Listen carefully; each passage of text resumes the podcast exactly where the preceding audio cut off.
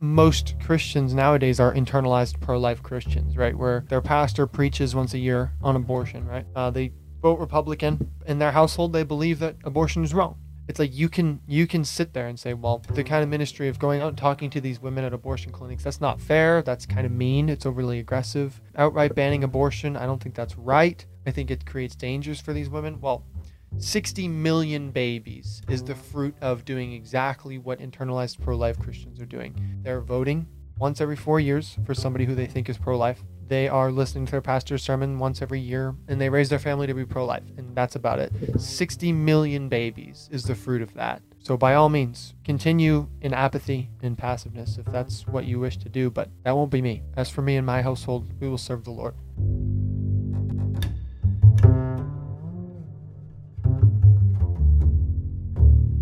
Hey, what's up, everybody? Welcome back to the podcast. My name is Sam Mealy, I'm Hunter Young. And I'm Jordan Carpenter. and we are The Sons, Sons of, of Liberty. Liberty.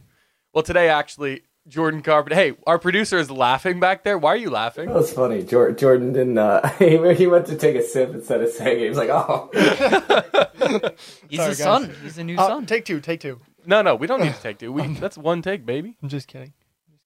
Okay. It's a joke. It's a joke. He Everyone. was, he was making a joke. I'm sorry. I, I take things I passed literally. the same test Hunter ta- or Hunter Yeah, we passed. passed the. uh The AUT ism test. He got We passed. We got a blue ribbon. you, got, Alright. ex- you got extra credit. You got extra credit, baby. 33 out of 32. okay, guys. Today we're going to be covering some to- uh, a few different topics. First it's a of all, freestyle episode. Uh, freestyle episode. I like that. Honestly, we should do this like periodically. Just have like you know like more friend guests on who like ob- like the non-experts, like friends like Jordan who don't know anything, but he's our friend, so we just bring him on the podcast. Those are like be the freestyle episodes.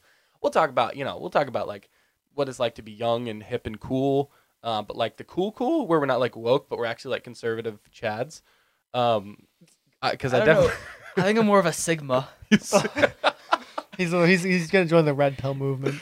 We're gonna get into that red pill movement versus biblical masculinity. What are the uh, similarities? What are the differences? We'll talk about dating versus courtship, the public school system, which is a totally different thing, and uh, abortion because why not go there? Talk about the genocide of the unborn. And uh, but first of all, Jordan Carpenter, tell us about yourself. Like, what's your history with the Sons of Liberty, and why are you an adopted son of Liberty today? How did you get here? Um, Sam and I have been very good friends for a few years now, and the brothers have another podcast, and I've been on that, and I've just been kind of around and newly adopted into the Mealy family. So uh, Feels good. I'm just here. and uh, yeah, I mean, I, I grew up on Cape my whole life. I lived in um, Hyannis until I was 18, and then I moved um, to Rhode Island about a year and a half ago, start working as a carpenter, um, and then recently um, delve into my own personal business and stuff like that, and uh, power washing, pressure washing, and all stuff like that. So uh, yeah, that's pretty much what I'm doing now. Yeah, And, that's uh, cool. It's curious. So you you've effectively started a small business. Yes, sir. So, dude, you call me sir. I, I like this. oh my gosh. Okay, so I recently trained and got certified as a radon measurement specialist, and I'm going to do my own small business. Like, what what would be your top piece of advice to uh, someone who's trying to start their own like side hustle? Honestly, the biggest thing that I noticed was like um, talking to people, and like that's the biggest way of marketing for me personally.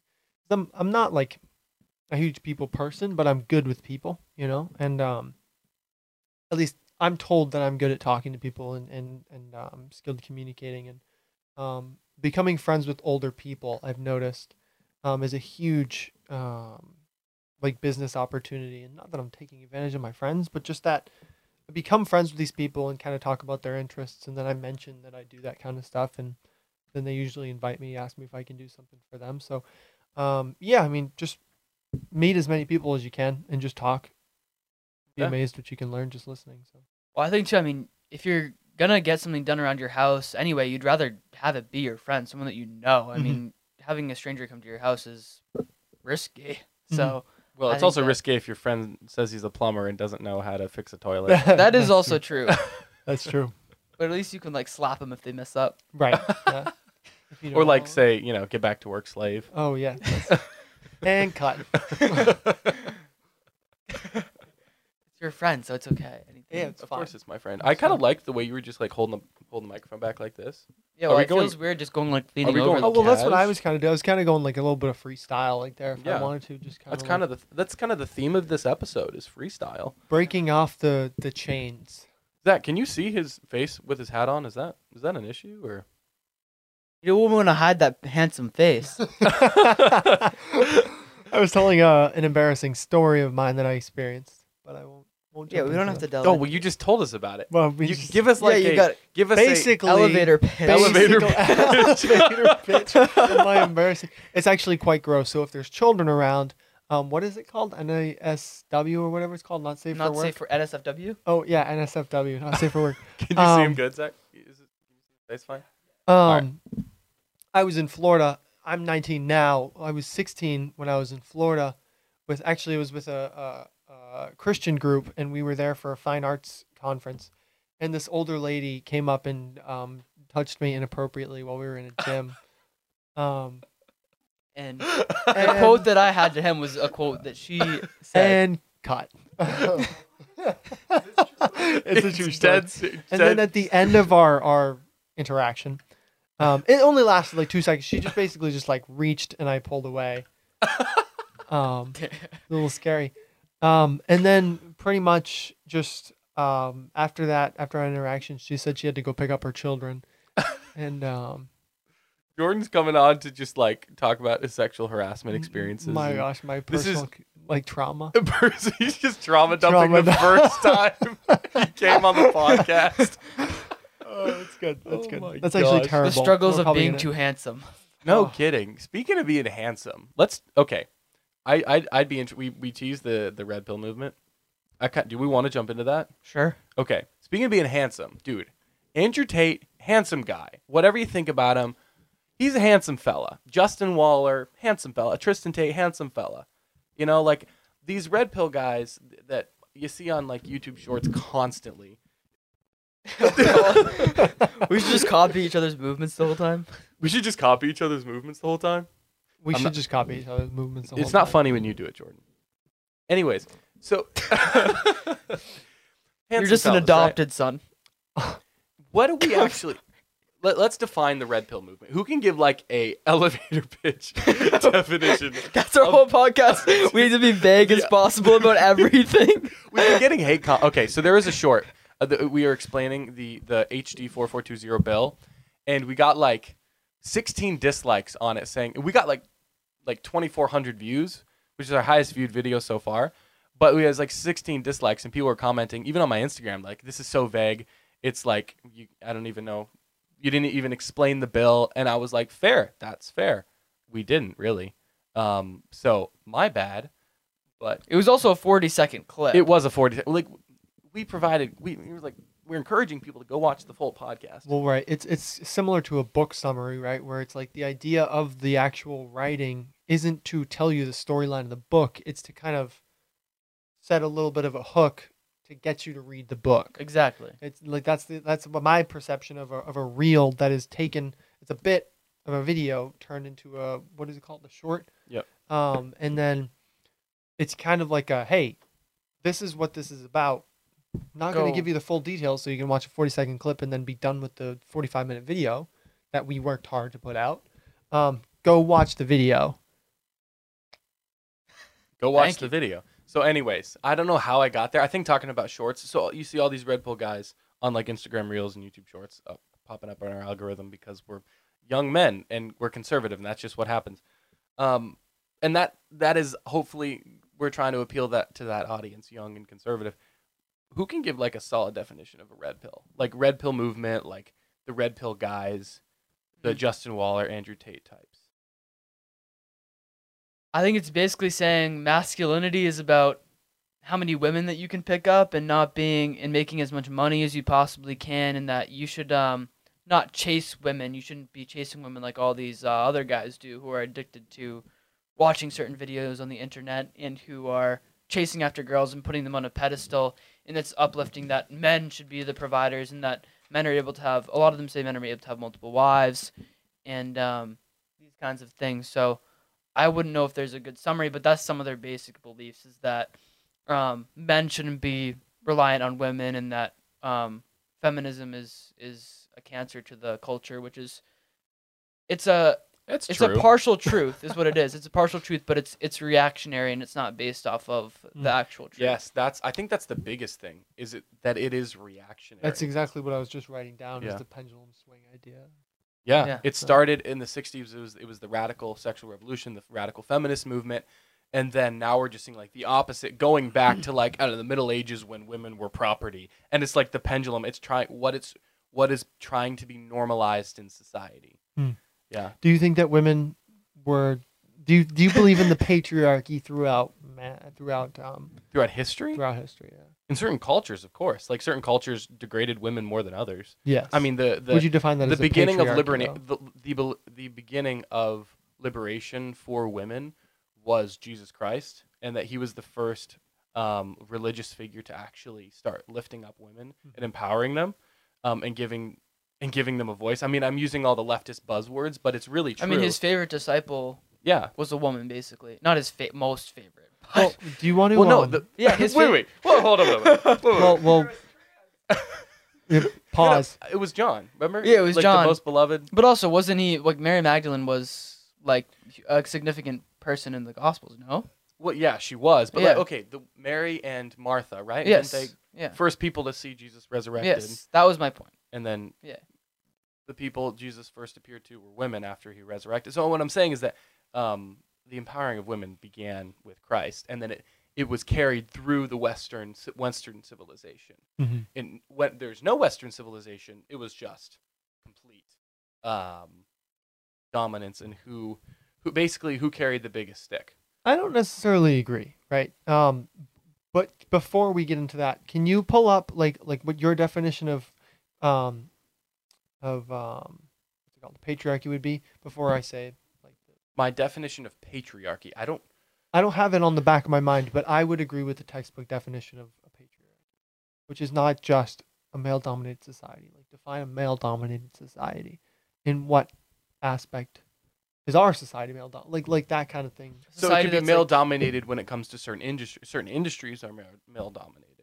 Um, I think patriarchy is the is the false assumption that men essentially run the world and without any. They basically subject women to what they Whatever want, they want. Yeah. Whatever they want is the is the assumption. I don't. That's why. Okay. What what's your definition of patriarchy? I well I wouldn't have a definition. I I was just asking if you could pull up the textbook um definition. Oh, you, you just asked me to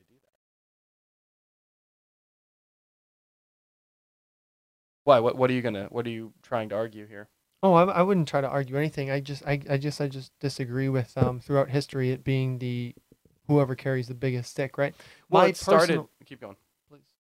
Um, my personal um, observation would be that um, throughout history, um, man and woman have cooperated, and I mean, look, there's plenty of examples of of civilizations that abused and slaughtered their women and did horrible other things, but throughout history, man and woman um, worked together, cooperated together to fight off starvation, disease.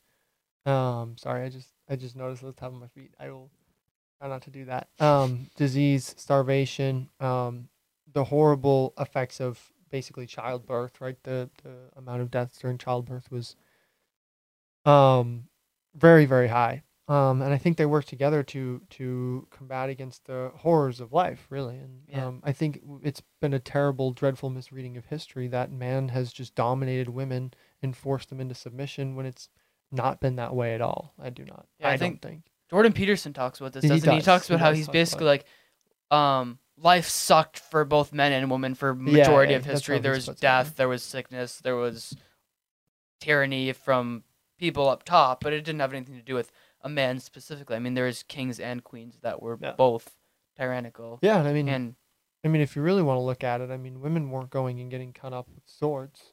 you know, yeah, which was happening to a lot of men in Yeah. before the 1800s. Yeah. So textbook definition of patriarchy is uh, a social system in which the father is the head of the family. Another definition could be a family, community, or society based on this system or governed by men, or dominance of a society by men, men, or the values that uphold such dominance. Well, different. Do you disagree with that? I don't the- know the idea the, of a patriarchy. patriarchy is such a buzzword. Like I don't know. Yeah, Would you all agree I with know- that definition? I would work backwards and say that a family should a, a, a man is the head of the household, Mhm.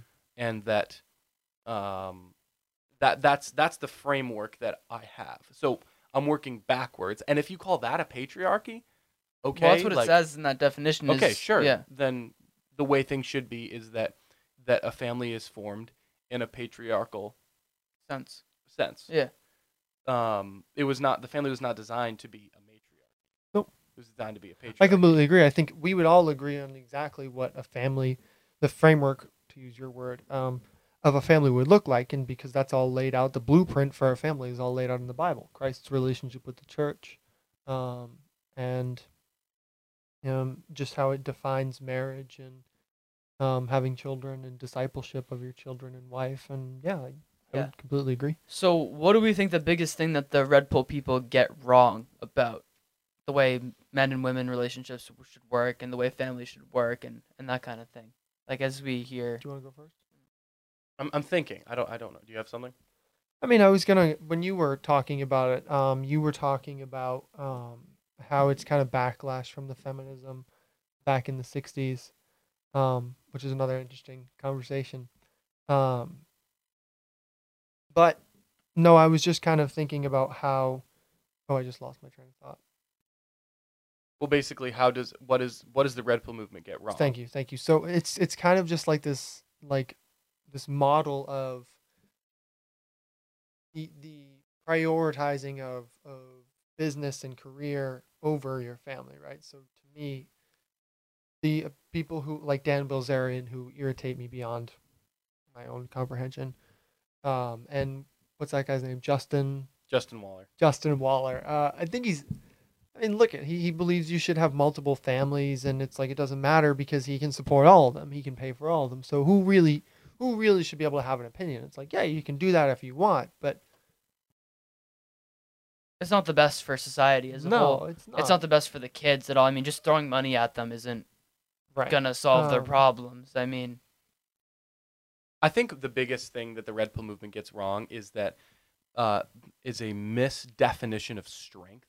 mm, because to a to a biblical I'm going to work backwards. I'm going to work back from what I know and then based based on what the true definition it will point out the counterfeit. So the the biblical definition of strength is power under control, is meekness. Our our ultimate uh, us as men, our ultimate um, role model of masculinity is the the person of Jesus Christ, and he laid his life down for humanity. He died for humanity in the ultimate form of meekness.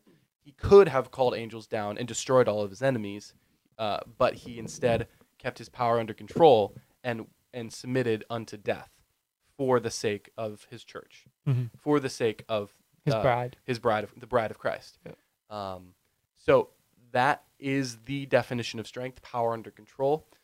The red pill movement sees meekness as weakness. mm, They Yep. see anything other than physically pro- projecting yourself and dominating your uh, and dominating others, whether that be um, with how you talk, how you how you look, how you act, um, the people you help, the people you you choose to uh, financially support.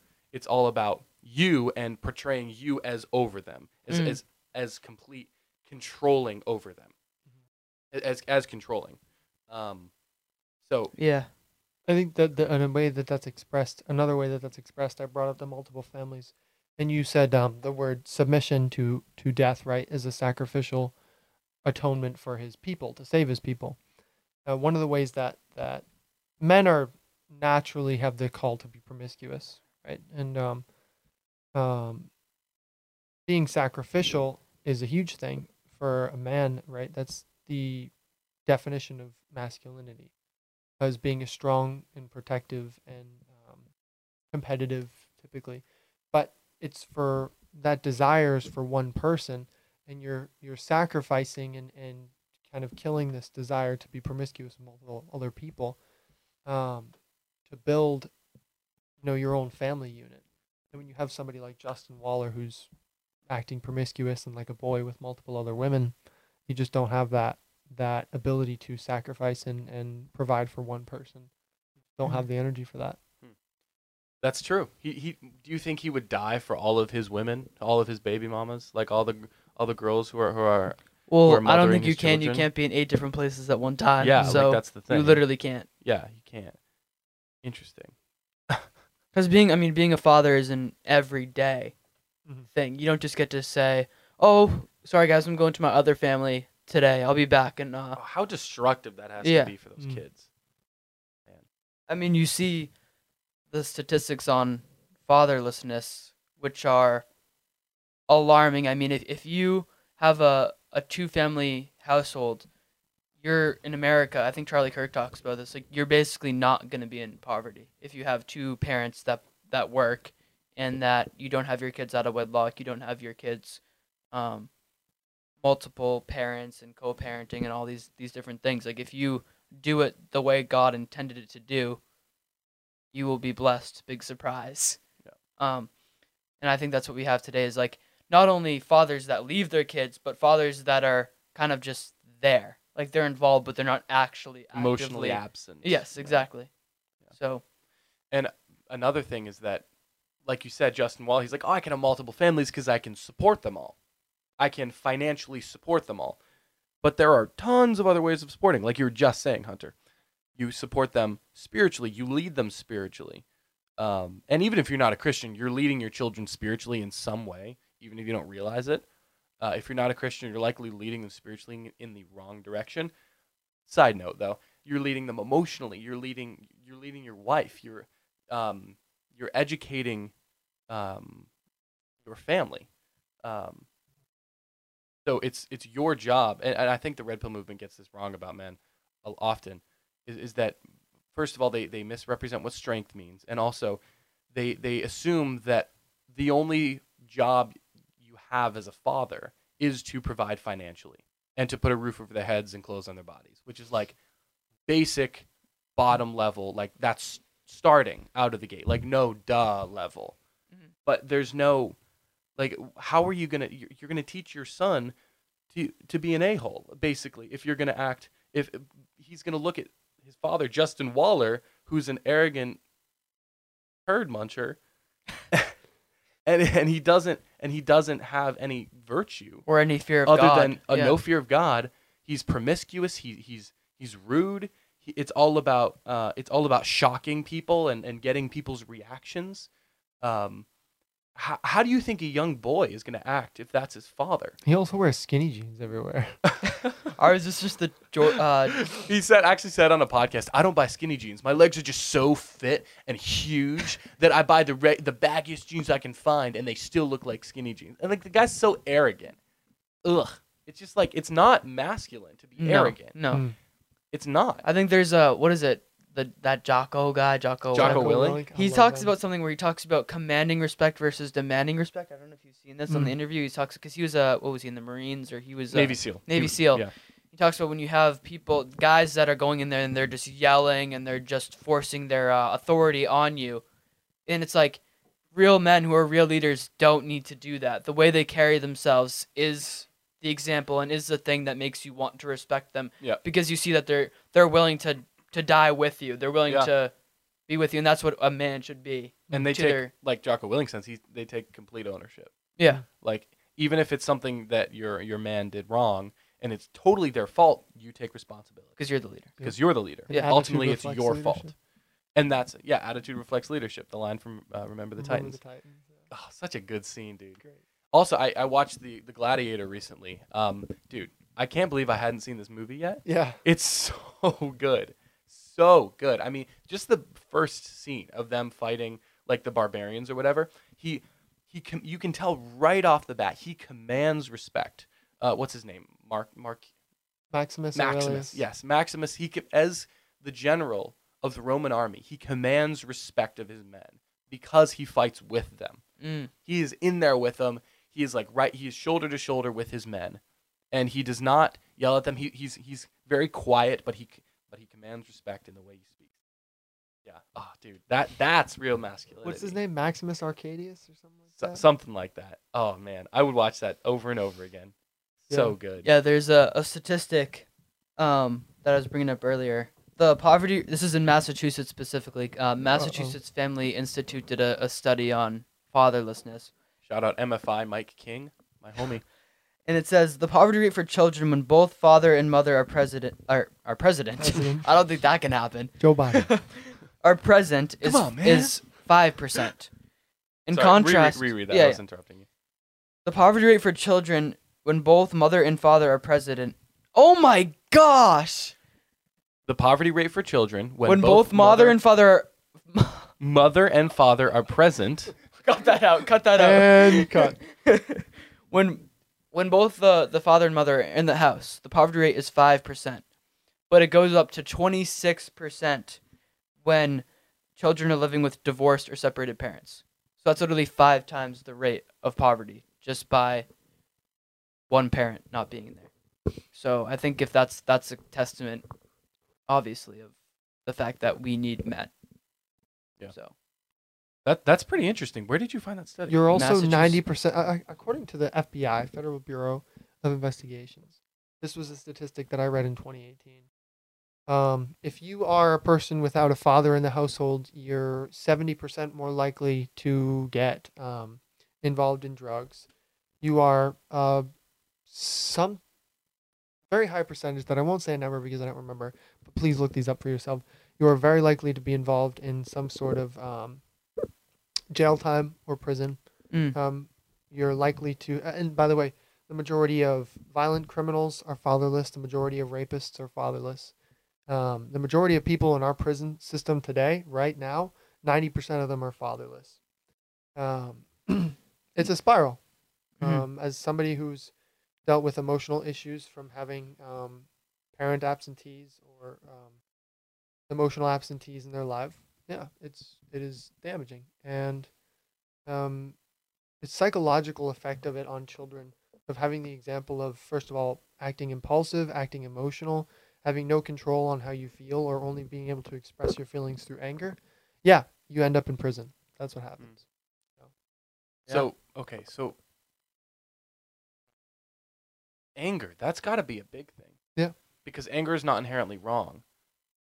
But the ability But to it's- Talk, control it. talk about that. It's so talk about anger how natural. that- how it's that so affects natural, right? Like it's it's in terms of being a man, right? it- You're overly aggressive. You have testosterone. You're already pretty challenged in life in terms of your um, sexual aggression and your competitive aggression and your violent aggression. Um, oh, is there water down there? I almost kicked it over by accident. Sorry, camera. Um, you have these di- these different types of aggression, um, and personal experience is uh, when you become angry or upset or sad or any kind of emotional that's like not happy where you can you know laugh and get along with people um, personally i found that it's very hard to communicate those feelings without just being angry right and aggressive. So i would snap at people um, or i would feel the need to like hit things. Never people never aggressive to people but like things in general right punching bags um, walls stuff like that I used to punch holes in the wall all the time when I was younger. Trauma dumping right now on the podcast. This is the time. this is the time. But um, no, it's it's it's interesting to come from a personal place where I used to be that way, um, and then kind of look at some of the people in society today. Right, and 2020 was a great example of this. Um, it's like you watch these crowds of people, and I saw videos of like a man getting beat by seven black uh, seven people cut um, we are gonna edit that out. well they were they were they were there was there was um two white people that were walking down the street and we don't have to edit this out i just i felt bad about saying like that but um they were Yeah. walking down the street and they were jumped by seven people and it was a man and his wife and they were beaten with two by fours and the man was held and forced to watch as they beat his wife right and what i get from watching people like that is it's like you watch them and it's like there's no thinking at all it's it's all acting instantly what what they're feeling right then and it's like this this crazy anger and i watch it and it's like if i were just to allow myself to spiral that's what i would look like um Interesting. yeah it is So it's a total separate. So it's interesting. It's almost like the wrong version of masculinity is where you completely detach yourself from all emotion and you feel nothing. Mhm. But real masculinity, which is the opposite of what society would say, is you actually, in a sense, are in touch with your feelings. You have teeth. Yeah, you're in touch with your feelings, but it's like I'm in a relationship, right? And it's a good relationship. Uh, I have a lot of counseling. We go to therapy from his parents, actually. We're awesome. They're like my mom and dad. Um, but it's it's interesting watching myself from how I was a few years ago to now, right?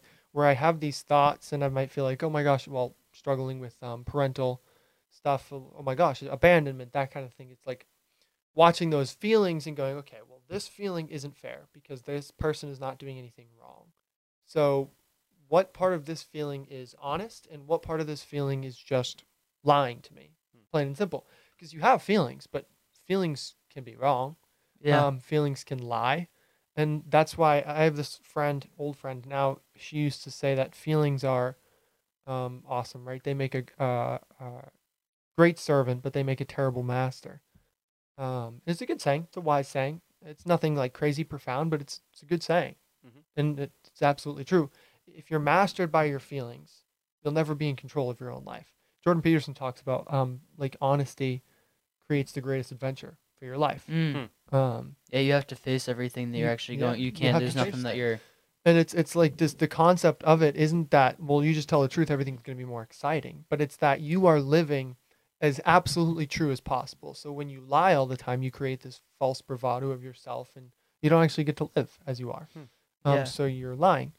But back to this whole feelings thing is um okay being able to understand and um being able to comprehend and being able to communicate these feelings as okay well this one i know is wrong but this one i'm upset about this because of this. So let's talk about this. And kind of talking out loud right? I was just listening to uh, um, john delony. He's the guy your dad sent to me who's an anxiety therapist so good. he is. Yeah. he's really good.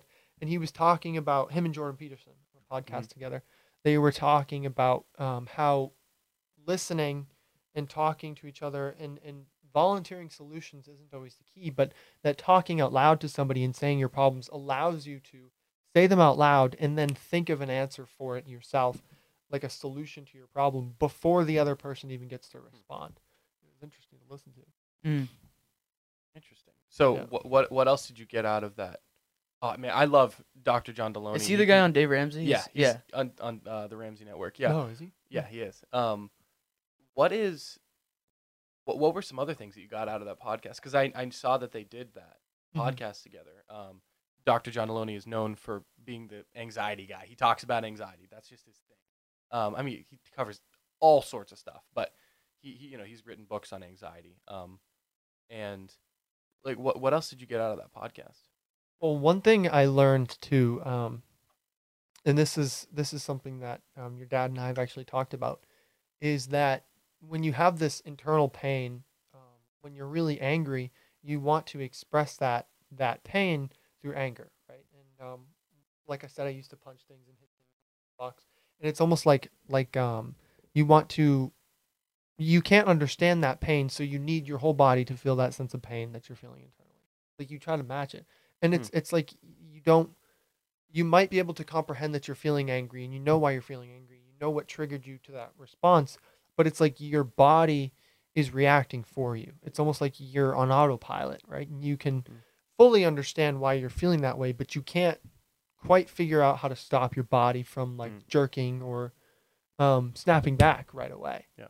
um, and it's it's something that i'm working on right now with like um, um, like my pride, right? When I get challenged with an issue, it's like before I think, I tend to speak.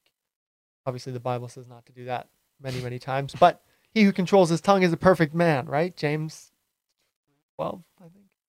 I don't know. Close. Close. Probably Something like that. It's probably wrong, but um, Yeah, I think it's a. It goes back to the point that that Sam was talking about, and that like that anger and that feeling isn't always bad, but it's the ability to control it. Right. That is what makes you a man and what is masculine. right. And that- because if, yeah, if you're not dangerous at all, it's like, then what are you? There's nothing you're to just you. weak. Yeah. If you're not a challenge to anything, there is nothing to you. See, but isn't that the red pill lie though? That you have to be okay. So No. red pill takes the twists the truth. Uh, the red pill movement takes the truth, in my opinion. Uh, you know, everything good is corrupted. So They're It- like it half is truths. is good to have power. Have teeth. Yeah. Yes, but but where does but where does the red pill movement go wrong with that? Is, is is it's like unleashing that upon the world, making that known to everybody, right? I just actually watched the video Dry Creek Wrangler School. It's an awesome channel of just just this old guy with a big oh beard. yeah, and he he, smokes uh, like a pipe. he, he smokes Yeah. a pipe, he smokes his cigars, and you know he talks about his tobacco and stuff like that. He's an awesome Christian man. His name's Dwayne, and um, he just gives these talks, you know, and he's it's not specifically aimed at young men, but I find it particularly helpful as a young man about controlling myself and the storms of life. Um, but he talked about um, the loudest man in the room. right? Mm.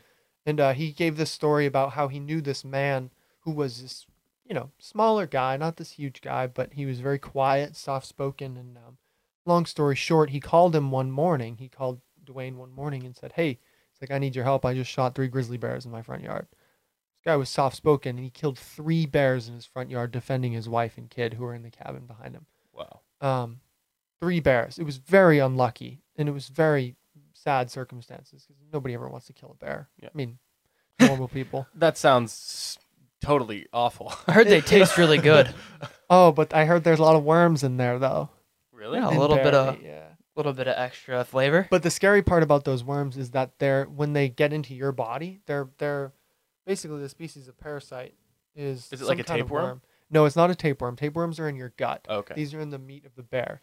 And Ugh. this parasite, particularly, it freaks out when it's not in a bear because it's in an unfamiliar host. Yeah. Their their ancestral line tells them where to go in a bear, right, and where to feed and Yeah. stuff. But when they're in you, it's an unfamiliar host, so they go everywhere. They go in your eyes, in your muscles. Oh it's so freaky, and you can, I guess, for the first couple of years, you can feel them moving around. it's nasty. Oh my! Oh. Yeah, it's nasty. But I guess it goes away, and then it's just in your in your um They just kind of stay for the there, rest of your and they're all life, right. yeah. They're That's just so weird. kind of hanging out. That is so weird. Anyways, but that that's a really good story. Like the oh that that's so like it feels so right to hear a man who is who is soft spoken and he, he's meek. That that is an example of meekness. He had the ability to kill three gri- grizzly bears. I'm assuming he had it like a gun, not just with his bare hands, not but like just he had the bare ability hands. Bear. the right to keep and bear arms. Actually, anyways, that was stupid. the right uh, to bear arms The freedom of the press. Never mind. Um, and cut. Why do you keep saying that? We're keeping all of this, baby. No all of cuts. it. No cuts here. But that that is meekness. He What- had the ability to kill those grizzly bears, I think. but he only unleashed it when he, he- needed to protect what God had given to him, Ooh, uh, what good. God had entrusted to him. Yeah, protect. it's the same thing. It's like this classic story of David and Goliath. It's the same thing. People always say, "Oh, David was was this tiny little scrawny boy, like, and he just had such good faith in God that he killed a giant." I'm little. My head only comes to your middle. but little guys can do big things too. Veggie Tales. You, he's for all it. those homeboys out there who know Veggie Tales. Continue on. You're gonna get copyrighted from that. it was longer than three seconds. We're screwed. uh, but I think that it's such a misrepresentation of who David actually was because he literally killed lions and bears with his slingshots, protecting his So flock. cool. He was a He- shepherd. He dude, was He literally grabbed a, a sheep. He saved a sheep out of the mouth of a lion, and then he killed the lion. no, he was weak Oh. though. He was a weak man. He was weak. He was small. Weak men do that. That's Yeah. what they they typically take no, sheep out of. men do that. No, oh, that's good. That's a put that on a shirt. Put that on a shirt. We do need merch. Meek, not weak. Meek, be meek. Oh, dude, meekness over weakness. Is that a shirt? That's got to be a shirt already. We if we're making it a shirt, dude, that's actually kind of sick. Making us over weakness. That's do it. good. That's pretty actually good. really I mean, good. I'm down. But anyway, yeah, can, like so that's the thing. And it's it's such a testament to the point that when um, David was ready for Goliath because he was prepared and he had done things. What is Goliath compared to a, a lion or a bear? I mean, Goliath was pretty tall, but he had been prepared and he knew who God was and he knew the nature of God and he knew that God wasn't going to allow this enemy to have victory over him because he knew who God was. And I'm Yeah. talking in a circle a little bit, but he that's the thing is and that's one of the things that about being a man too is knowing who God is and trusting him for the things that you can't control because I think that's another big thing the red pill gets wrong is like that you're able to have like ultimate control over everything in your life that if if something's wrong in your life it's your job to fix everything that's going on. And I think that's just the kind of mindset of like the being strong is like everything has to be my way or the highway. Yeah. and that's not true. Like if you're a man, you have to realize that there's things that you can't control, and that is being meek, is acknowledging that there's things that there's things that God is in control of Yeah. and that you aren't. Yeah, and it's so interesting about the philosophy of the red pill movement. Actually, so when you think about it, if the red pill movement, you think of dominance, like how much you judge a man based on how much he can dominate others, how much money he can make, how many girls he can get, how, How, big fit, of muscles how he can big have his muscles are. You know that they're defi- they're defining men based on uh, outward. their outward appearances. Um, and it's so interesting, and and how much they can control and how much they can take over, basically. And it's so interesting that that philosophy has fueled the dictators of the 20th century. And, Mm. and so you've got people like Hitler, Stalin. They all admired Friedrich Nietzsche, who was a philosopher in the early 20th century, and um, and uh, there was uh, Friedrich Nietzsche was an atheist, and he talked about at length his Übermensch. what? His Übermensch. It's a it's a it's a I believe that's Russian, and it, it translates to Superman. So it was Hmm. uh, Nietzsche's Superman, which basically means that uh, Nietzsche believed he was a nihilist, and he believed that it actually drove him insane to the point of you know he was in a mental institution until he died because he was he was so nihilistic that he was like everything is and he just lost his mind, which is really sad. But he his he saw the chief end of man. He took his ideas to a logic. He took his atheistic, nihilistic ideas to its logical conclusion, and he observed that the chief end of man, based on his worldview, was to take as much dominion and control over the rest of humanity. How many people can I subject under my rule? How many? And that was that. We know it wasn't Superman in the typical super, you know, the comic book Superman where he's helping people and he's a servant and he, you know, he came from another planet and he's and he's here to protect Earth. No, this Superman is is an evil man, objectively speaking, based in the Christian worldview. But in Nietzsche's worldview, this was the ultimate good: is how much can I dominate? How many people can I subject to my will? Whether that be you know women, how many women can I get? Um, how many cars can I have? How much money can I get? Or how how many empires? You know, how many countries can I conquer into my empire? If we're talking like you know Alexander the Great style, or or how many how many um, or or you see like Hitler. Hitler actually greatly admired Friedrich Nietzsche.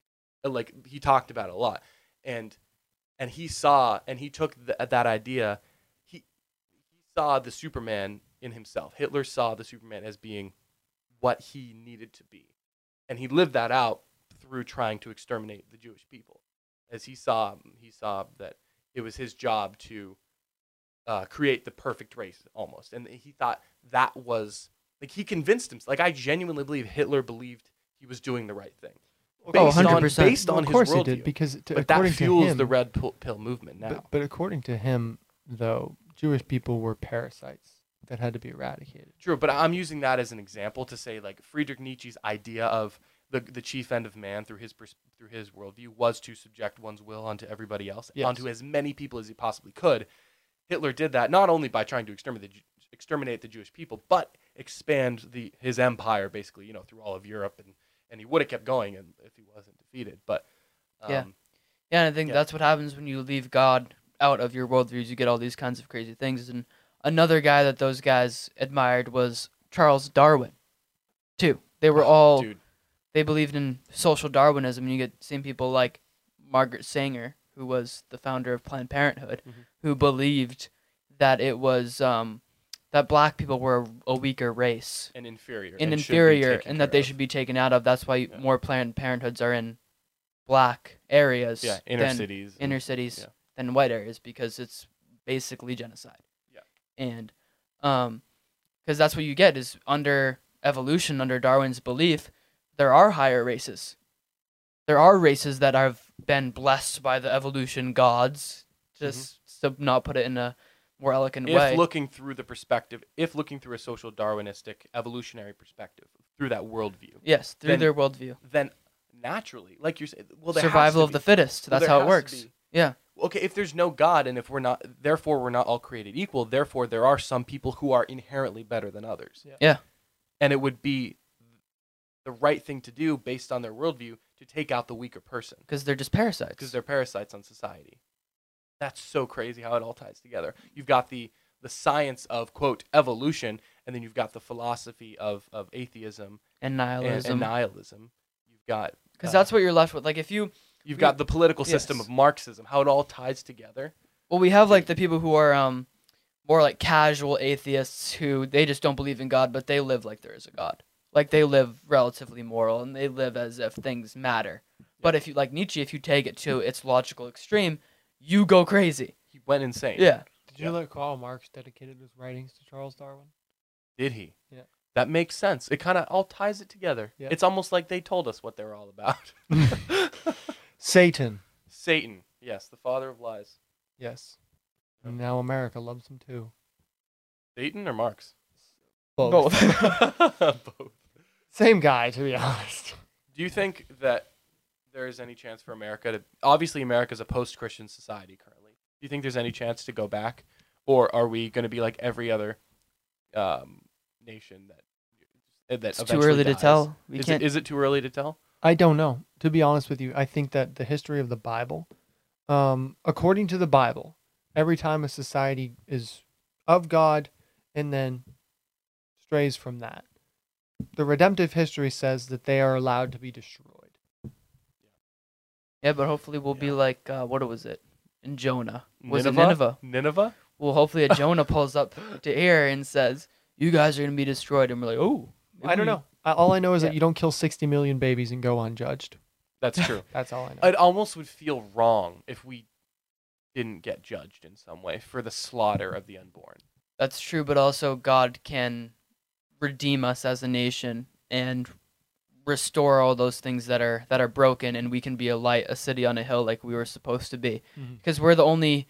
I mean, our Constitution is the greatest political document in history, and we were the only country that really had a foundation that was built upon a republic and built upon a biblical form of government, other than like the Hebrews, um, in ancient Israel and that that prosperity that our nation brought is so much greater than any other like economic prosperity spiritual prosperity the freedom to worship god. And um, i think that we are certainly a, a special nation comparative comparatively to history. Mhm. so i do think that this is uh, we pray that god spares us and that he gives us a chance. He, we have a chance to repent and it's now. Yeah. so. Jordan, what is your experience with the uh, the adoption side of um, the the issue of adoption um, in, the argument of abortion? Well, the first thing I would say is there's a common trope of people always say that there's 38 families. Um, there's 38 families waiting to adopt every single baby in the United States. That's not technically true. The actual number is like 21 or 23 families per every baby. That's still a huge. Um, what is the ratio? Is it?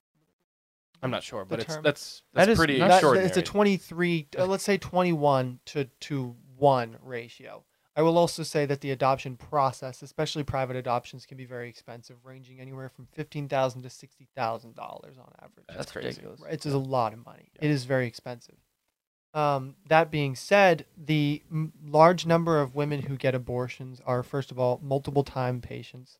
And second of all, they are mostly college aged women, right? So they're not 35 year old women who are single income households who genuinely cannot afford. They are young women who are in college who are acting promiscuous and they have a baby.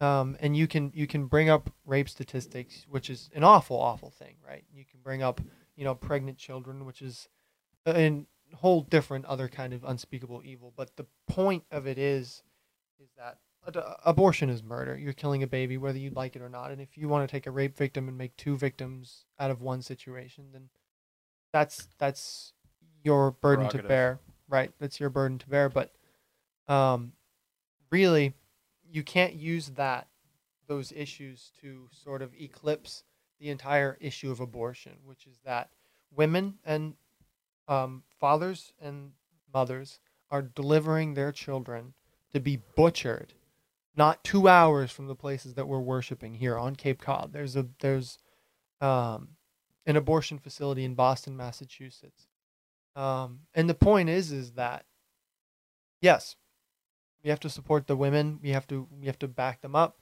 Um, we have to go there and preach the gospel where they're killing babies, right? And say, hey, we love you. There's redemption and, and love and, and um, forgiveness in Jesus Christ.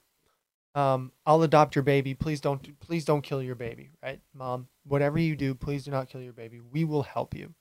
Um, but at the same time, that's secondhand because if you were at a high school, right, the, the hearts of these women, in a sense, are are secondhand because if you were at a high school and there was a school shooting, right, God forbid, I know we have those um, sometimes in America, but um, God forbid you were in a shooting, right? You would not go outside the school and protest and say, we need to love these shooters.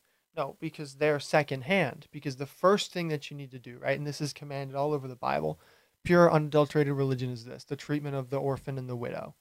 Um, you have to save the children from their slaughter first. It is absolutely commanded all throughout the Bible. If you see your brother stumbling towards the slaughter, you stop him. That's in Proverbs. Um, but the point, right, that I'm getting to is that, uh, with as far as the shooting analogy, is that you're not saving the shooters first, you're saving the victims first because that is more urgent than the hearts of the people committing the murders. And when you're bringing your baby to a place where it's being pulled apart, you're you're It's a hit man. participating in in murder. Absolutely. Yeah. That's pretty good. Abortion doctors don't drive around neighborhoods looking for babies to kill. They just don't. Yeah. That's not how it works. So Yeah, that's pretty. I think that's one of the things is we as the church we need to stop being so soft and afraid, and we need to preach against Yeah. abortion And and, literally and be active and be in active. faith and you Yeah. met with a pastor. I haven't met with him yet. Oh, you haven't met. I with have him not yet. met with him yet. Tell us about that church. So the- it's a adoption church that's close to where I live, and I'm I'm kind of working on a a, a ministry, right? Working on a ministry of of going to abortion facilities and, like I said, talking to them. And there's an example that's been set to me by a, a group called End Abortion Now, which stands firm on the issue of abortion, right? That that um, the baby in the womb deserves to be protected from life until natural death. Um, and when you when you read through the Bible, right, uh, one of the things that God abhors, one of the things that Christians always say is they love this word um, abomination, right? Typically, when you hear abomination, you hear Christians talking about homosexuality. But one of the things that God abominates, one of the things that God abhors, is unequal weights and measures, right? So if you're putting a, a weight in front of you, um, you don't put two stones on this one for your personal gain and one stone over here, right? So if you have an issue with slavery and the beating of our black brothers and sisters, you should have just as much of an issue with abortion. And if you're right, and, and I mean, look, 200 years ago when we had slavery in America, um, there was people that were just doing exactly the same. They were settling. the They same saying- arguments. Yeah. Right, it was the same exact arguments. They're not people yet. They were saying um, it's okay. The thing that, that a lot of pro life people do, right?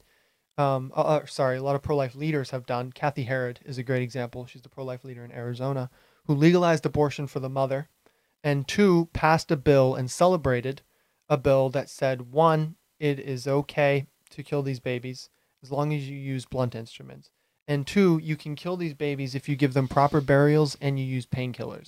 So- That's ridiculous. I Translation- didn't even know about that. Yeah, it's absurd, That's right? crazy. And she's Pro the, life leader. she's the pro life. She's the leader of the pro life organization. How can you even claim that? Exactly, my friend. And and that's one of the biggest issues is there's been 33 bills put out across the United States by End Abortion Now. 17 of them were shot down within the first five months by pro-life leaders across the states.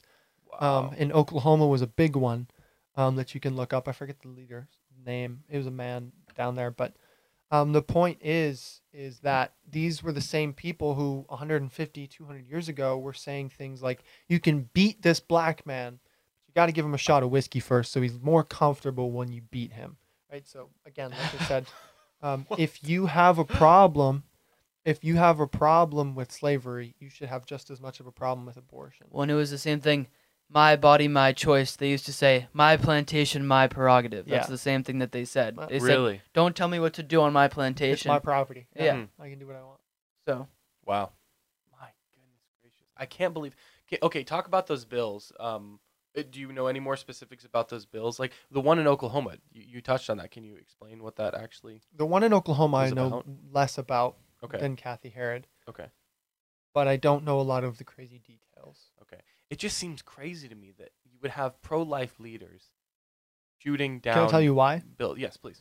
Um, the reason is because um, a lot of these pro-life leaders they believe in these bills, they agree with them, they vote with them when they go to hearing, they vote on them when they go to hearing, they pass them, right? But then they say, um, actually, we can't support any bill that would criminalize the mother. We cannot support any bill that would say in any way that the mother is less of a victim than her baby. So Mm. should we? Let, let's think uh, philosophically. Take ourselves out of our present circumstance in America. I thought you didn't like should- hypotheticals. Fair. In a perfect world, should we legalize? Uh, should we criminalize abortion for both the doc, the the father, the mother, and the doctor? Like, how far do we go as far as criminalizing? Or, or put in- yes. like, how far do we go? The man? Do we criminalize the man who impregnated the woman, the woman who chose to get an abortion, and the doctor who performed the abortion? Well, I'll say I'll answer first very quickly. The doctor who commits the abortion, one hundred percent, Yeah, right off the bat. I think we can all agree with that. I think they should get the death penalty. I completely agree. Um, yeah. the mother, um, first of all, you have to look into the circumstances, right? Um, and the father. Um, I think if a father abandons his baby to be killed, yeah, he's participating in murder actively. And if a mother delivers her, delivers her baby to be murdered, yeah, she's participating in murder. Everyone involved is guilty. Abortion is murder, and everyone involved is guilty. Period. And it, it look, I mean, I, I was arguing with somebody who's very close to me about this, and they brought up this case of this 16 year old girl that they knew. And they said, well, her parents forced her into it, and, and she really didn't know. And it's like she didn't have a choice. And it's like, Well, well, she was a minor. She would be prosecuted she differently. was a minor. She would be prosecuted differently. But not only that, Her parents would be liable. her liable. parents would be liable. Yeah. Exactly. And the other thing is, is people always go on this trope of, okay, well, what if there's an abusive man who forces her to get an abortion? He's liable. Yeah. He You forced her to treat get it an just like murder now, right, which is what it is. It's the same thing. if you if if you are if your wife is being threatened by a man and you go out and kill him there is a case for you to argue that you were acting under duress which would force you to not be guilty for murder hmm. Interesting. Yeah. Okay, so I, I see the emotional argument. So why do you think these pro-life leaders don't want to criminalize it for the mother? i i don't i couldn't i I mean, tell you i think it's- votes. Really, I think a lot of it is votes. They know that it's not. They've been told by, and you even we we go a little bit in this that we shouldn't run on abortion because it's not popular and people don't agree with it. And they say we've been told by our Republican Party that we can't really run on the issue of abortion. And if we're supporting these heavily heavily anti-abortion laws, we're not going to get voted back into office. So they they cave. yes i agree with that i also agree with a lot of that comes from that like you said the emotional part of it which is that um a lot of people nowadays are, are very led by how they feel about things even christians right they've lost that kind of ability to just disagree right and like i was saying earlier about um about the slaves in america and how we kind of dealt with that and and you know outlawed slavery obviously um it wasn't atheists who did that it was not atheism that destroyed William Wilberforce, Slavery. look him up. yeah, well, look up the William Wilberforce. Um, who was the other guy? Charlie Kirk always talks about in the pews, in the churches. Oh my god. Well, whoever it was, that wasn't it Martin Luther King. Martin Oh. Luther King Jr. It was with Martin Luther King Jr. Wait, wait. In the context of slavery? Or Yeah, in civil rights and that kind of thing. Why not Malcolm X was another guy? Malcolm X was one he talked about. There's a different one that I'm trying to think of. Martin Luther King Jr., Malcolm X, That was against slavery. Confucius, Mahatma Gandhi, Muhammad Ali. Muhammad Ali, Buddha. No, but the but the point is, um, I can't remember what I was saying before, so I can't say what the point is. Yeah.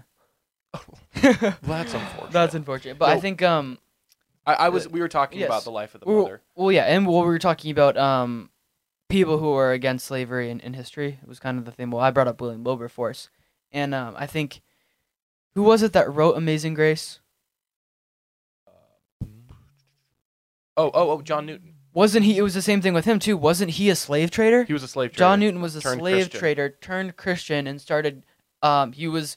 That's the thing is one of the things I like is um and he was a mentor. he of was an William Wilber- abolitionist William of slavery. Yeah, Yeah. but Yeah. that that's the point though is is that that I uh, we have a friend who who we've talked about and I've I've kind of argued with him and Kyle about this, um, which is that I don't believe that that kind of common conception that people have is that oh well we just don't have the amount we don't have the support that we need to take out abortion right to remove abortion from the states but I don't believe that I believe that if the Christian church uh, if the up. American Actually church stood up. right stood up and, and was reminded right to bring the authority of Christ into these issues Hmm. and say things like abortion is murder repent and believe the gospel right Yeah. um then I think it would happen right there was an example in Colorado um where it was end abortion now right and Pastor Jeff Durbin was going to speak um, on behalf of one of their bills that was going into hearing in Colorado. And uh, basically, he said to his church, he asked them to call the, the leaders of the church and preach the gospel to them, or the leaders, rather, not the church, the leaders and the, the, the councilmen and women and senators who were going to be at this hearing to um, repent, right? And they were telling them to, to give them gospel messages. There was so many people calling them and and saying, repent and believe the gospel. The kingdom of God is at hand, right? Abortion is murder confess to what you've done, get on your knees before God. That kind of message, right? Bringing the authority of Christ Hmm. into those situations, not just the science says, right? Yeah. Um, they were preaching the word of God at them. There was so many phone calls that they were begging them, please call your people, tell them to stop calling us.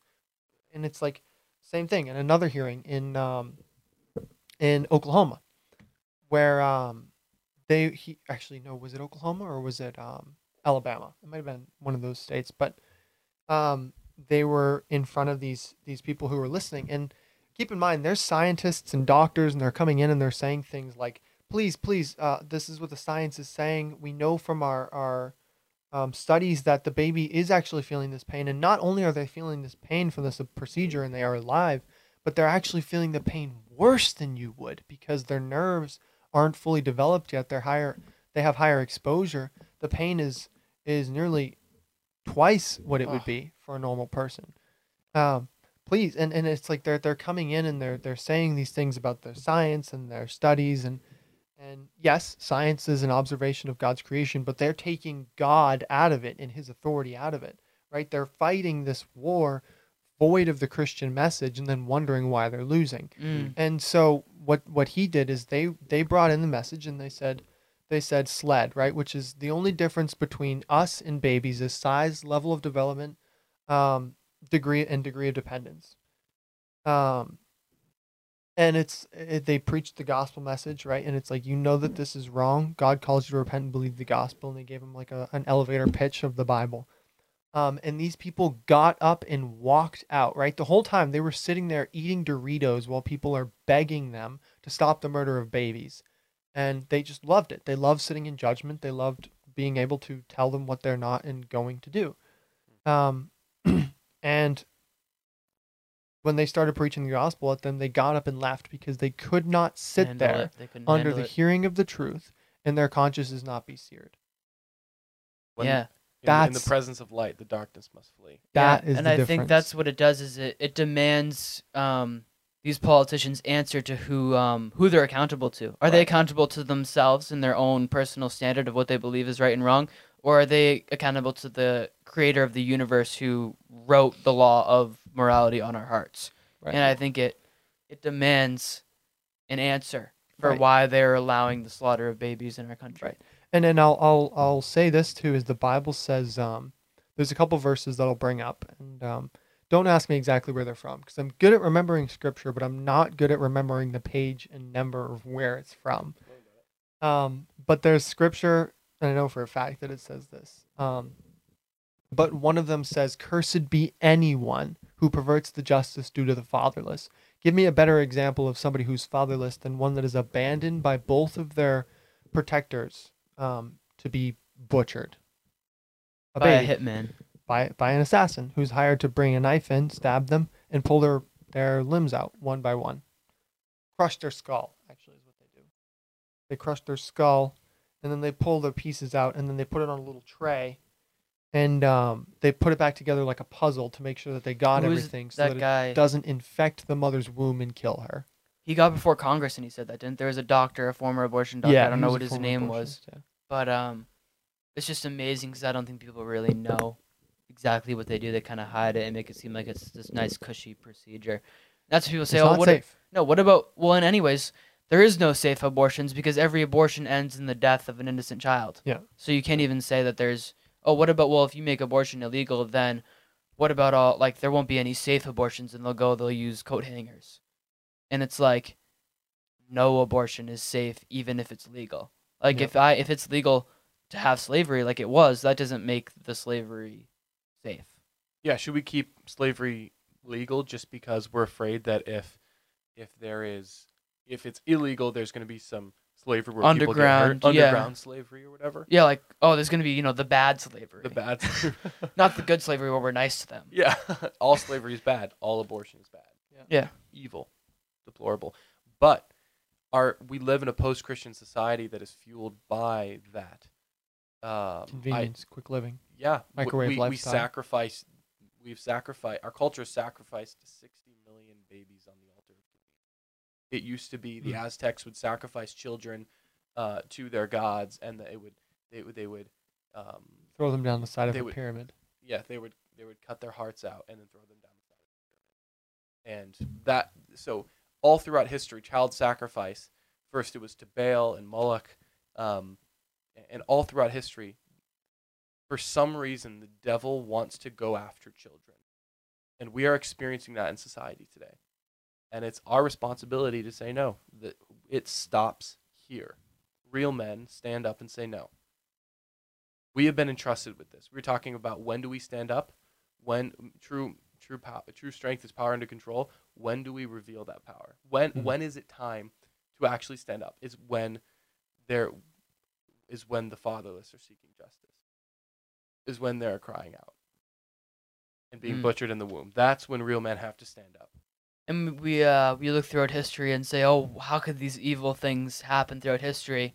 Because of people like us who sit back and do nothing and watch while it happens. because good men decided to do nothing. Yeah, what Yeah. There's not a lack quote? of there's not a lack of uh, men who understand that abortion is wrong in America. There is a lack of men and women who understand who who are unwilling to Do the hard thing. to do the hard thing and be uncomfortable for a little bit for a higher good. Yeah. And they will be judged for that. Yep. You about to say something, Jordan? About uh all that evil needs to win is for good men to do nothing, right? yeah, Yeah. Quote. that's a good quote. All the devil. All devil. that evil, all that evil needs The to devil. succeed. The devil. And then, uh, of course, the famous one: not oh, to speak is to oh, speak. not to act is to act. Your Not silence is violence. Silence is violence. There's a grain of truth to that, though. I mean, Dietrich there is. Bonhoeffer, It's true. It's Dietrich Bon- actually Dietrich Bonhoeffer True. said that uh, fi- silence in the face of evil is evil itself. Not to speak is to speak. Not to act is, is to act. yeah. So the silence is violence. They use it in the in the wrong way, but it's Lives it is Matter, baby. it is basically true. It is basically true. It is true. They So- they use it in the sense of like, oh, if you don't like, you know, if you don't say that, you know, um, you're against racism, then that means you're racist because silence is violence. But that's not what it means. So yeah, it's it's wild. It's crazy, man. Uh, Hunter, do you want to here?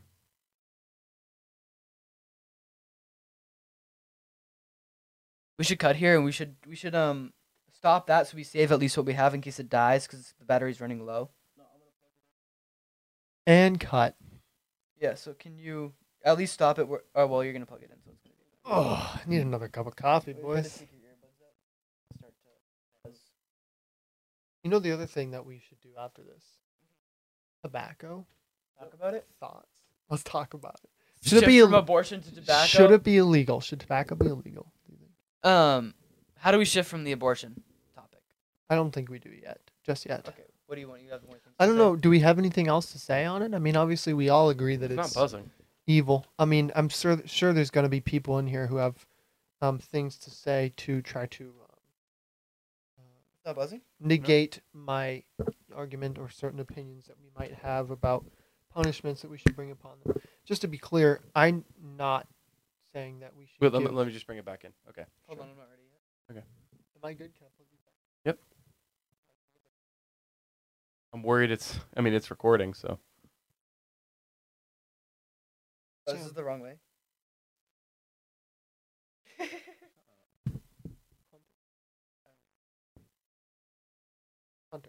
Hunter, Hunter, how do you put these over your ears? I'm just putting one in. I'm putting mine in because I can hear myself. I know where to be at the I'll be mic. built different. Does, do I sound fine? You are built different. Hunter's like a foot shorter than both of us Fine. combined. I really want to. So um, let's. Are we talk starting? about- Let's cutting cutting back in now. Yeah. So I really want to. Um, I, I want to understand why do pro why do leaders of the pro life? I can't just believe that it's all about votes and that there, there's like a maniacal thing behind it. I really, the, the- fact that they wouldn't support a bill if it criminalizes the mother.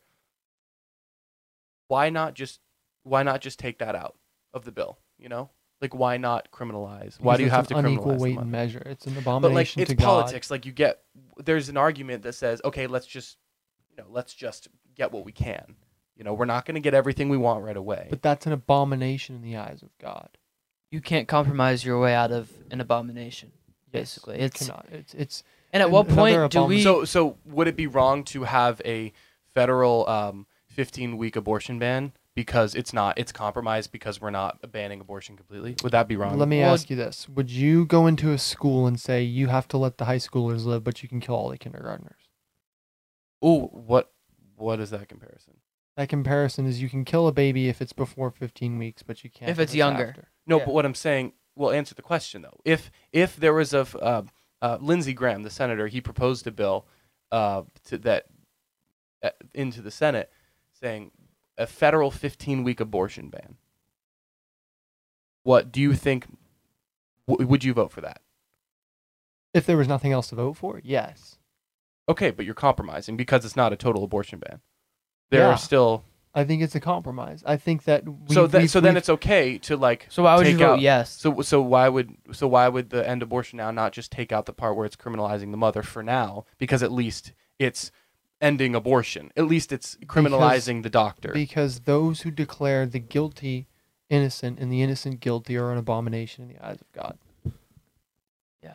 Okay, so that's different then because it- because it's talking specifically about the women. It's different But because the thing it's is, it's about the saying women. that it's the government's role is to establish justice, and it's you're saying that it's just for the women to not be. It's- okay, it's unrealistic to to not like I I agree. I believe the women should be criminalized in an ideal world, and I think we could get there one day. But, you don't think we can get there right away. See, No, that's not with where we- one bill. That's not how politics works. It, you have people. You have to deal with people's agendas. That's that's the cool thing about America is that it takes. We set up a system where it takes a really really long time to make political change, and there's honestly a, there there's there's a there's a there's an issue if one bill can just go through and and radically change something. I I completely um it, that's that's why I mean senators are in place for six years, reps are in place for two years, presidents are in place for four years. Like it, it takes That's a long argument. time for politic for uh, political change to actually occur. I agree with you 100%. Like I do believe But the that the point I isn't- believe with the I believe in the bill. I disagree with those pro-life leaders voting against that bill that criminalizes the mother. But it's like why why not just take what you can get? I don't understand that. Mhm. But the thing is, well, the more so the focus needs to be not taking what we can get, is getting the people who are on the fence, because the devil owns the fence. Well, but that's that's the point that I'm trying to get Yeah. at, Sam, is that we you can say all the day long that it takes a little bit of time. Maybe that's the case, but we don't even have half of what it takes to get there. It's like so if you want to vote that we have to use blunt instruments because we can get that, then by all means, vote that. I'm not going to do that. I'm not going to vote that we have to use painkillers. I'm not going to do that. Um, I'm not going to say where I stand because you're right. I can't say whether that's moral or immoral. I guess that's not up to me to weigh, right?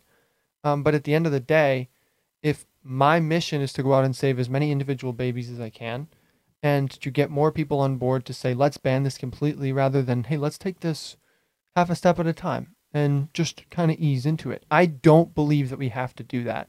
I think we You think there's already enough support? I think w- that there's enough people who agree with us that aren't willing to say it, Mm, right? If the church wanted to ban abortion, we would, that's a good but we just haven't. That's that's my point. Isn't that um, politics isn't going fast enough for me?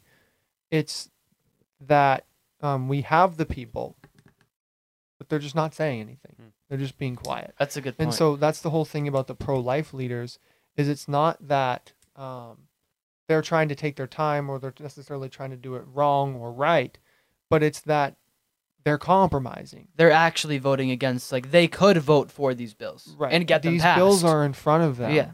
And they're killing them. It's not that they're trying to take it one step at a time and then it would never make it. It's that they are making the lethal decision to end the bill. That's a good point. Well, it all. Who uh, knows where that would go if they didn't do that? That's all I'm. Yeah, that's that's good. We, I mean, we we basically agree. Um, I think well, it's interesting too. This this political this way of getting things done politically, because it's the same thing in slavery. Um, they put when they created the Constitution, there was people advocating for in the Constitutional Convention talking about, hey, what about this, you know, slavery thing? That doesn't make there is um, I think it was George Mason. He was a founding father, and he basically said that he stood up in front of the Con- Continental Congress or the not the Continental Congress, the Constitutional Convention, and said, "Oh, Bless you.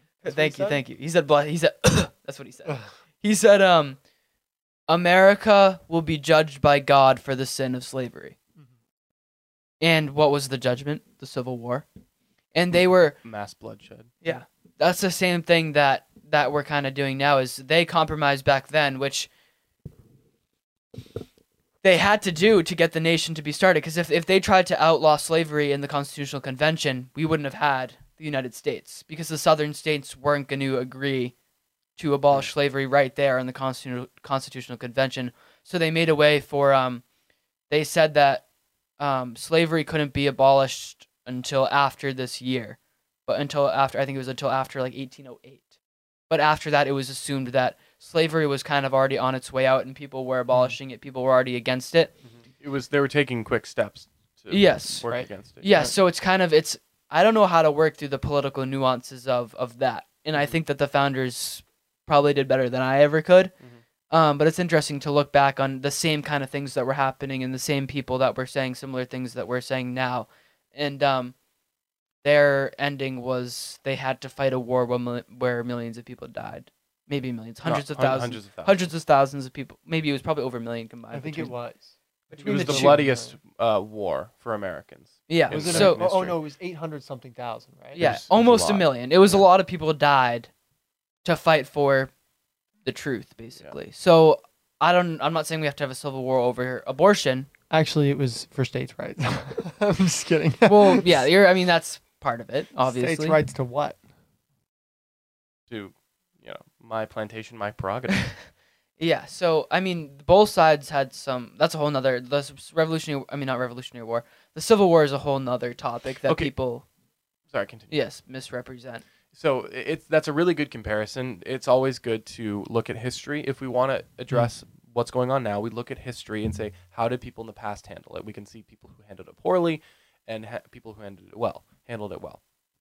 Do you believe? And you, it's good. I think slavery and abortion we compare them a lot. I think it's a good comparison um, because it's judging people based on their external circumstances that they cannot control, and it's speaking up for people who cannot speak up for themselves, whether it be a certain color or in A the certain womb, level in the of womb, development. a certain level of development, or in the womb where they can't speak for themselves. Um, do you believe that, like you, you brought up the constitutional, uh, continental, continental, constitutional, con- Convention. constitutional convention? You brought that up. Do you believe that it would have been the true moral Christian thing to not sign until they uh, agreed. slavery uh, until slavery was outlawed in the Constitution? the thing is, it wouldn't have been signed. Okay, we wouldn't have had. think- So it's either you're saying we shouldn't have an, a nation. We shouldn't have had an. We, they should have said we won't agree to become a nation with you guys, because they weren't going to get the South in the Union if they. Yes, but do you think? Yeah, I know. But do you think that would have been the right thing to do as a Christian? Like if Jordan and I were having this argument about slavery in the Constitutional Convention, and I'm like, okay, but and I'm and I'm saying, and Jordan's like, no, we have to. I'm not putting. I'm not trying to put words in your mouth, but I'm trying to like equate the two examples. Jordan's like, no, I'm not signing the Constitution until slavery is outlawed because it is an abomination. Um, slavery is an abo- uh, racism slavery is an abomination. And I'm like, yeah, I agree completely 100%, but we're not going to be able to found this nation. This nation is not going to be able to start. We will never outlaw slavery unless we start the nation, unless we compromise and give a little bit. Because It's it's a good question. I mean, I don't know. There's there's a balance and a line somewhere line somewhere, and I don't know where it is. Yeah. I'm not that smart. That's all I've got. Yeah. I mean, it's it's tough because that as Christians, obviously, we have to unashamedly speak the truth in love. But to what level does that apply to law and government in terms of getting things done that can actually produce results? Hmm. Well, and at what point does it become that that the blood of those people that you signed to oppress fall upon your hands? And I'm not saying that it does or doesn't or whatever, but I mean, if somebody shoots down a bill that's going to save a certain amount of lives, who's to say the blood's not on their hands, right? Yeah. Only God can weigh the heart of a man. So yeah. I'm not going to sit here and pretend like I know the answer to that question because it's a good question. Yeah. I was smiling because I know we're going to talk about this later, but it was a good question. Um, I don't have that answer for you. Yeah. And neither do I. I don't know what I would choose. It, I don't know. In my heart of hearts, like looking back, I, w- I would want to be that guy who's saying, no, I will not until slavery is outlawed because I believe that history tends to look more kindly on the people who stick to their convictions and Right. don't compromise. history history the, the cautious men do not come in the the um the hard times right the cautious men come after writing about the strong men Hmm. supporting them for their bravery right kind Yeah. of cheering Yeah. um cheering them on for their bravery But you could say that those people in the Constitutional Convention who who try to like there were two sides. They were like, we will not sign unless slavery is legal, and the other side, I'm sure there were these two sides. I'm just assuming, and the other side said, uh, we will not sli- side if slavery is legal in any way. Mhm. Um, and uh, you had to have had those people who were bringing unity. Those people in the Constitutional Convention, maybe the leaders, maybe it was Washington, Ben Franklin. I have no, I no clue. But uh, you had to have had those people who you could we could say, oh, they were just trying to get a nation started and they were compromising and they're just like, come on, guys, we'll give each you, each of you a little bit, you know, like the equivalent of saying, you know, we'll give the Democrats a little, we'll give the Republicans a little. Um, but you could also give them a more charitable, give it a more charitable read. Uh, or a more charitable perspective and see like hey they're just trying to bring unity like isn't unity a christ-like thing like what what is is it compromise I or think is the it question unity? is Where's unity to what? Unity to agree to kill people is not Christ-like. So I would say it depends on what you're unifying to. okay okay so so can you make the analogy is it stupid to ask if you can make the analogy of your wife and your kid are trapped in a car that's falling off a bridge you only grab one of them That's a good question. is that a bad analogy no, I mean that- it's not really because it's saying, well, yours are if if um Well, I'm not trying yeah. to found a nation while I'm trying to save my wife and kid. So I don't think that's a very good.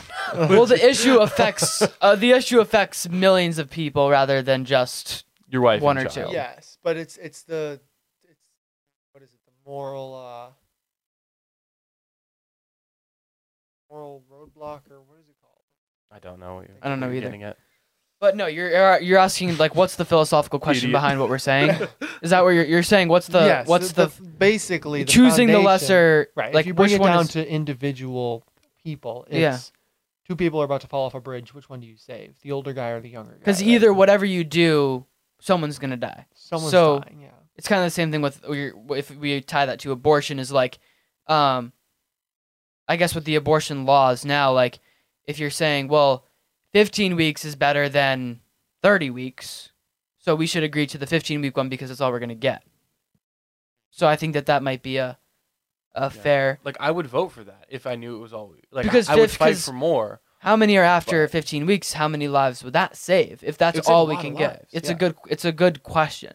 Yeah. No, I'm not. I'm not. I'm not. Like I said earlier, is I'm not going to sit here and say that I wouldn't vote for that because it's, I think that what you could do is right, a, if that's what's on the table, a good balance. and that's going to save kids. Ooh, a good balance to be is I'm voting for this bill not because I believe that it is good to I think abortion should be legal period but I'm only voting for this bill because there are a million babies being slaughtered a year and I'd rather have it be 600,000 And keep in mind too Yes. that these people that are shooting down these bills, right? Cathi Herrod, she's not proposing bills that are saying, "Hey, I don't want to hold the mother accountable. Let's do 15 weeks." She's proposing bills that are saying, "Let's not hold the mother accountable. That's not fair. Um, let's instead make it so that you can kill all these babies, as many as you want, but you have to use blunt instruments. You have to give them proper burials, and you have to give them painkillers first. Yeah, so that's crazy. We can all agree that's insane. That's That's, crazy. That's Yeah, a false representation But these are of the, the pro-life movement. But is it a false representation because she's the head of the organization yes, of it- an she entire does not state, represent. She does not represent. not the entire organization? And I'm not, like I said, She does not I- rep- represent the pro-life base. believe that most In the same way, our Republican leaders don't rese- okay, don't represent well, the Republican So base. so yes, they don't represent it as a whole. But how many of the pro-life base also agree? This is a common heresy in the in the pro-life base is that the mother and father have no accountability to the murder of the baby at all. that is it's a solid amount If they didn't oh, yeah, believe sure, that, I'm sure One thing is, a- if they didn't believe that, she amount. would not be in the position that she's in. yeah, But I love what you said. I'm bringing it back to what you said, Hunter. I love that. That like I forget ideology. Maybe that's where it is. Maybe maybe that's the line between compromise and and unity of compromise versus unity. Maybe maybe that's the line between all or nothing and being willing to to give a little. You know, whether that be slavery and the Constitutional Convention or whether that is abortion right now in I present think- day. Well, hold on. Yes. Whether that be abortion in present day, you have to like put ideology aside. If I vote yes or no on this bill, how many babies will be saved right now? If I vote for a 15 week ban, it will at least save some babies, a lot of babies, because most abortions happen in the first 15 weeks, I'm fairly certain. So it would save a ton of babies. We can deal with, w- w- we're, eh, you know, like you said, it's not a million, it's 600,000. Like, praise God that we were able to save 400,000 children from slaughter. but Praise and then we do the But we're pushing for more. We're not finished. We're yet. not finished. We're not even close to being finished. yeah We are still fighting. And, and praise God that we were able to save these kids. Like in Texas, I, I- ever, after the Dobbs decision and the overturning of Roe, v- Roe v. Wade, um, by the way, I was very, 2% of pastors actually mentioned Roe v. Wade, the overturning of Roe v. Wade um, from the pulpit. 2% of American pastors. weak I sauce passive beta cuck males. Just want to say that. you, you effing losers of pastors. I get so angry at pastors who did not talk about Yeah. that and refuse to speak on abortion. I mean, like, Yeah. you will be judged harshly. Yeah, you've got I a agree. glorified Harshly. social club over there Honestly, yeah. let I, me just Yeah. say oh, that it drives me nuts. Anyways, Uh, yeah, the, that's the other thing too is they have these they have these big huge meetings and these hearings for these bills, and they have two or three pastors that show up and maybe twenty five members of a church body from around, and then there's two hundred and fifty or five hundred pro choice people having a rally outside, and you have twenty seven church members there. Two of them are pastors at the tr- pro-choice rally? At the pro at uh, no no at the hearing for these Oh, bills okay. that would outlaw abortion in the state. In alabama it's legal right now for a mother to go and give herself an abortion and live stream it on her social media platforms in Alabama? in alabama in Alabama? Alabama Alabama? Dude, that. that's some honky tonk but donka That's donk right there honky tonk. that's it's actually disgusting no it though. is No, it's that's just real real Yeah. talk it's gross and um yeah it is i think that's the thing is is george mason agreed to sign the constitution but he said america will be judged for the sin of slavery Yeah. and he that was probably a prophetic moment But let's think about this. Yeah. If they, if the South, I, I believe slavery might still be legal in the South if we had not compromised and became the You're United right. States. you're right We wouldn't have we wouldn't have slavery in the have North, but have- there would be slavery in the South still potentially. I don't know. I'm, I'm speaking in hypotheticals here. But since we did compromise, it set us on a path towards outlawing slavery completely. that's good So maybe we look at that in the same way, way with abortion. There's abortion is deep, it's entrenched, but there's a lot there's a lot of people who just need to be awakened. Who there's a lot of people who are pro life and just need to be awakened to actually be like, hey, I need to actually do something about thing. what I believe. I don't even associate myself with the term pro life. I think I don't know if I've talked to you about this, but I like using the term of I'm an abolitionist of abortion Yeah. because that the the pro life movement has dropped the ball in so many different things that I don't even want to associate with them anymore. And the abolition of abortion is more specific because you then when you go you say oh I'm pro life, they go and say oh well you're not pro life You're pro after yeah you're pro birth, and I think it stops that says no we're just abolishing abortion. Don't talk about any of these, uh, these other things. Well, we can talk about that a different time. But at the end of the day, there's babies being murdered, and like you were talking about earlier, how it's we focus on the babies being killed first. We focus on the murder of the unjust. We don't. The other things are secondary issues. And um, I think that's a good thing. Put that in a T-shirt. What? Abolitionist generation. That would be good. That would be good, dude. Yeah. The other thing that I wanted to say weakness. about um, the other thing that I Abolitionist wanted to say about Roe versus Wade is um, who who was it? Was it Jefferson that said uh, any any law or rule that is made that it, it goes against the Constitution, you can overturn it. Who was it that said that? That was the preamble of the Constitution, right? If if any if when any form of government becomes destructive of these ends, it is the right of people to alter or Yes, to abolish that's the it Declaration of and to Independence. institute new government. Now, Yeah, if you believe in the Declaration of Thirteenth Independence. Amendment, you probably wouldn't have had to listen to Roe versus Wade, and they could have made laws that protect the lives of people. Anyways, Yeah, that's Basically. another question that I would bring up is, at what point do we have a responsibility to break the law to protect babies from being murdered? Like, at what point do we say we're gonna go like, especially with these ones where it's like so heinous, it's like eight months and they're killing them. It's like, do we even go in there to the abortion clinics and stop it from happening? Like, at what point do we do that? Because that's There's- something to think about.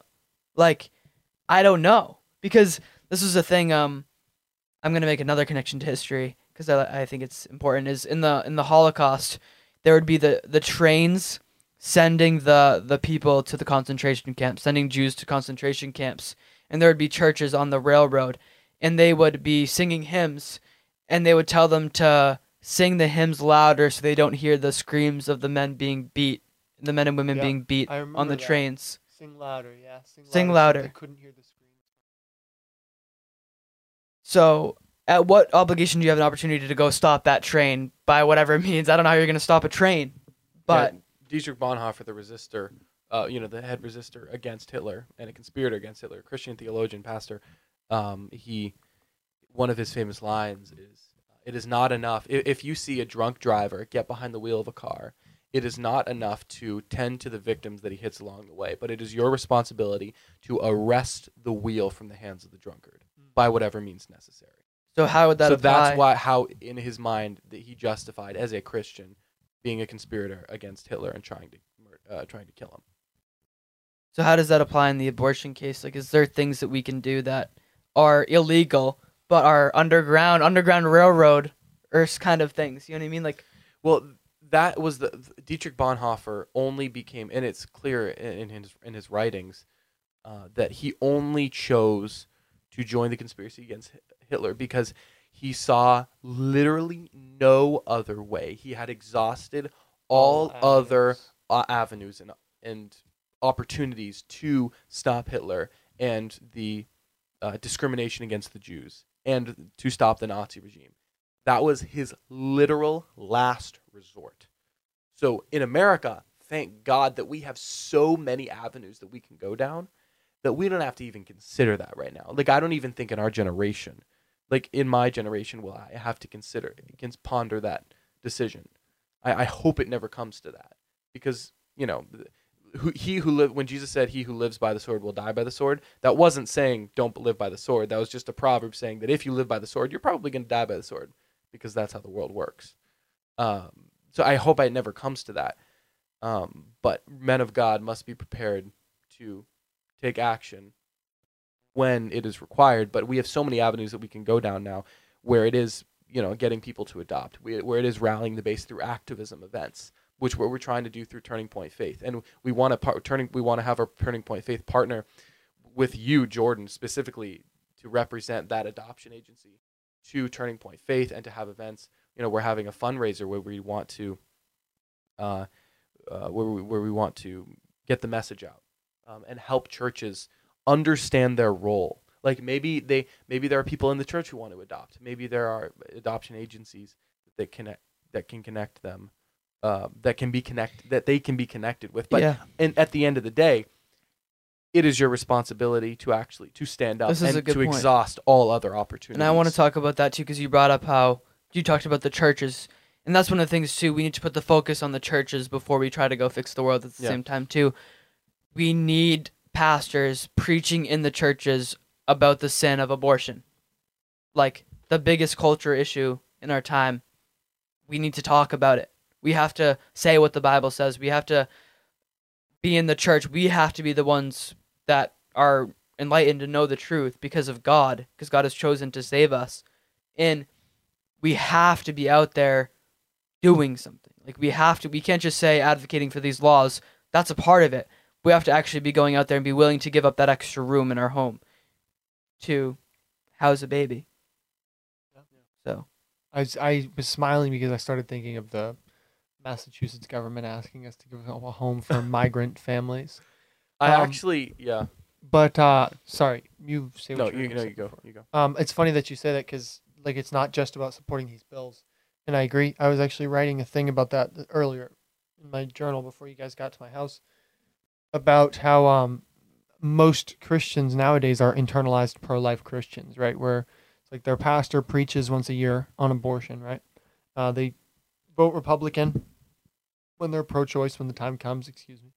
Um, and they in their household they believe that that abortion is wrong and that's about it and um it's like you can you can sit there anybody behind the screen you can sit there and say well um this kind of the kind of ministry of going out and talking to these women at abortion clinics that's not fair that's kind of mean it's overly aggressive um banning outright outright banning abortion i don't think that's right i think it creates dangers for these women well 60 million babies is the fruit of doing exactly what internalized Christians are doing, right? Internalized pro life Christians are doing.